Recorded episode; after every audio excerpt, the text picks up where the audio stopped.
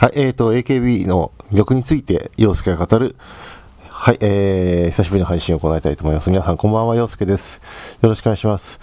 えーとですね、ちょっと久しぶりに、あの、間が空いてしまったんですけれども、あの、こんばんは、洋介です。えーとですね、ちょっと配信が滞ったのは別に特に理由がなかったわけじゃないんですが、たまたまちょっとレコーダーを忘れてたりとか、あとはですね、えっと、ちょっと取り忘れがあったりとかしていたので、えー、ちょっと遅れてしまいました。申し訳ございませんでした。えっ、とですね、あとはあのー、まあ、今ね、6月の20、えー、6日ということで、あの、総選挙はね、6月の17日に終わって、えー、それからちょっと1週間以上経つんですけれども、まあ、総選挙はね、あの、皆さんもすでにご存知の方も多いと思うんですが、指原莉乃が3連覇を、えー、果たすことができました。えー、ここはね、さすがに僕は全く期待してなかったんで、まあ、ちょっと面白くない結果になっちゃったかなと思ってるんですけれども、ただ、前人未到の3連覇ということでね、殿堂入りすることにはなったということで、そういった意味では、えっ、ー、と、優勝の美を飾ることができたんじゃないかなと思ってますね、指原莉乃としては。はい。で、2位がね、あの、渡辺真由ですね。今回卒業発表をしたということで、あのー、とうとうね、前よりも、えー、KB をね、支えたメンバーがまた一人抜けるということに、えー、なりました。あとはね、うんと、今回大きな動きがあったのは、やはり、あの、速報で1位だった荻野由香ですね。今回、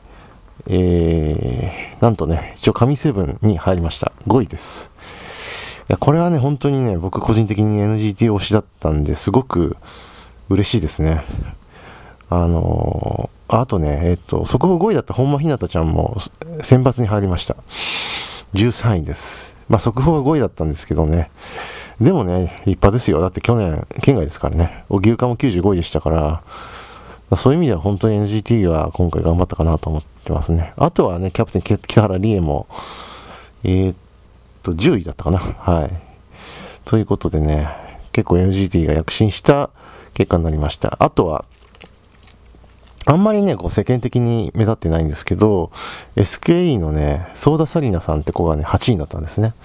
で、この子は、あのー、ドラフト会議っていう AKB の、えー、っと、メンバーが、ドラフト生っていうのをね、募って、そこでまあ、いろんなレッスンとか積んで、えー、各ね、地方の劇場とか、まあ、秋葉もね、AKB 劇場も含めて、劇場でそのレッスンした内容の披露したりとかね、して、まあ、あとはあの、本ちゃんのドラフト会議でも、今披露して、さらにね、あのー、質問を受けたらやり取りをするというところでね、選ばれたメンバーなんですけれども、あの、本当にギリギリの40名ぐらいで選ばれた子で、というのもね、あの、青山学院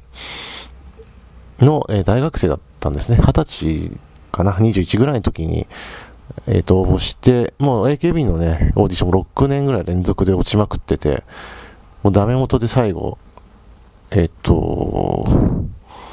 まあ、ドラフト会議に臨んだところを受かったという、結構苦労人な子なんですね。なんですけど、だからもう全然ね、まだこう2、3年ぐらいの子なんですけど、8位になったんですよ。で、これはすごい快挙なんですけど、まあ、荻生かそれ抜かれちゃったんだよね。あの、ね、荻生か2回目のドラフト会議で採用された子ですから、あの、ソーダサインが1回目のね、ドラフト会議だったってことですけれども、まあでもね、結構すごい動きはあったんですよ。うん。ただね、やっぱり皆さんご存知の通り、今回ね、覆す動きがあったのが、須藤リリカですね、あの、20位に入った結婚宣言をおっしたということでね、これあの、AKB のファンのみならず、全然関係ない、あの、一般の人にも、だいぶ波紋を呼んだ、えー、出来事になったと。えー、いうことですね。だから全然関係ない一般の人でも、あれについてどう思うかっていうことで結構ね、コメントっていうか意見を言ってきていて、で、私みたいに AKB 知ってる方だだったら、え総選挙って位置づけとか、あとは、ね、あの場で結婚を宣言するってどういうことやっていうこととかっていう意味では、あのー、意味合いが全然違うっていうふうに思ってて、で、芸人のね、人たちも一応なんか YouTube とか、あとは、ポッドキャストとかいろいろ聞いてたら別に面白いことやったんだとか言ってるんですけど、AKB のね、総選挙ってファンの投票で決まる場所なんで、だからファンの人たちの一票一票のね、だいたい CD 買ったら1枚1300円ぐらいしますから、そのまあ、大島優子はね、愛、一票一票、ファンの人たちの愛ですと、一票愛ですというね、例えを言ったんですけど、あのー、でもね、あの、それぐらい、やっぱりファンの人たちもね、そんなお金持ちの方がたくさんいるとは思えないので、結構みんなね、あのー、貯金を貯めて、結構苦労して買ったりとかね、いろんなちょっと思いで買ってる方もいると思われるので、だからそれをね、ちょっと踏みにじるような発言にやっぱり結婚っていうとね、思われてもおかしくないというふうに私自身は思っていますね。だからあの、ファンの人たち、20位ありがとうございます。私結婚ですってっていう。それは自分勝手すぎるだろうっていう。特に須藤リリカの場合ね、3万票超えてるんで、3万票っていうことは3万かける、まあ、単価1500円ぐらいなんですけど、だから、1人で5000万ぐらいかな、売り上げで言うと。すごいですよね。家が建っちゃう、家が買えちゃうぐらいのね、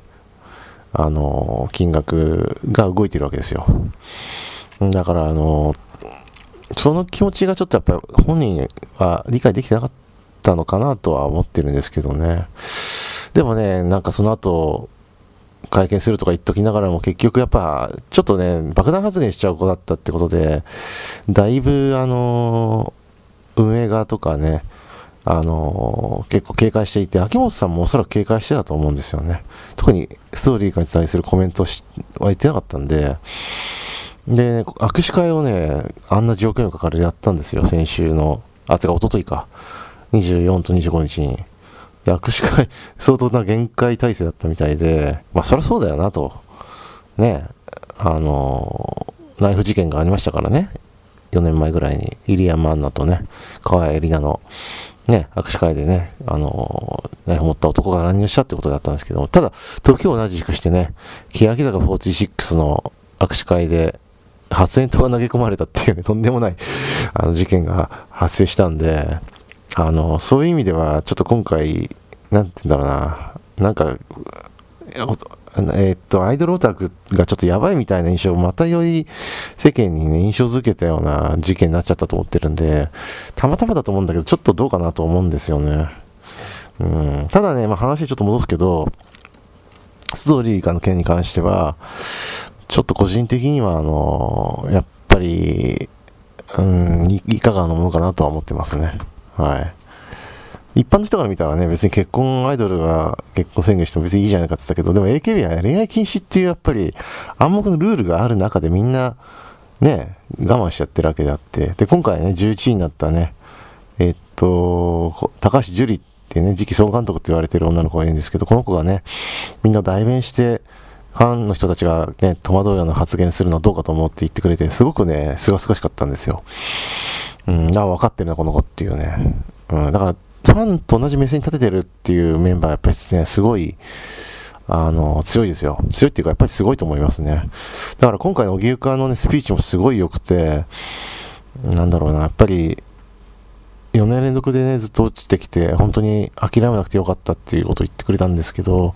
だから自分ね、が頑張ってこうなったっていうことの証明を、あの自分だけじゃなくて、結構今、物事に対して頑張ってて、なかなかうまくいかない人たちにちょっと、なんかいいメッセージとか、その自分の頑張りをなんか見て、あの、やる気になってくれるとかね、なんか努力しようと思ってくれるようになってくれたら嬉しいって言ってくれたんですけど、ね、本当にね、すごい感動的なスピーチ、僕もちょっともらい泣きしちゃったんですけど、あの良かったです。だから、荻生が今回僕はスピーチの中で一番かな、今回のね、メンバーの中では。一番良かったと思ってます。次がソーダサリナですね、僕的には。あとは高橋樹里かな。スズリがちょっとね、AKB の、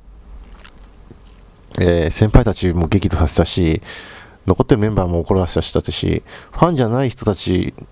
一般の人たちも波紋を呼ぶような、ね、ことを言っちゃったから、空気読めない子だと思いますね。あれで哲学とかやってるからね。うーんと、まあ、哲学以前ちょっとバカだと思うんですけどね、俺ね。偏差値が67あるね、町田高校出身だってことですけれども。うん。という感じですかね。だそうだ、ストーリースピーチが長すぎて、そのアンダーガールズに選ばれた19位の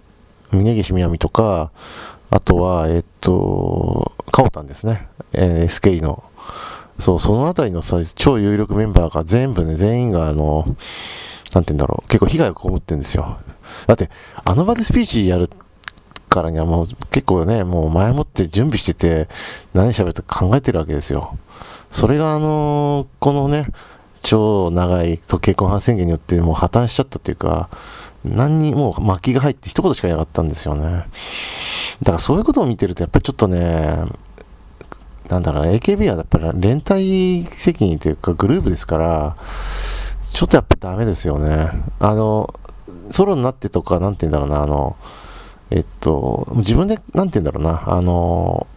もう、やめてからとかそういうんだったらいいんだけど、やっぱりそその前の段階なんで、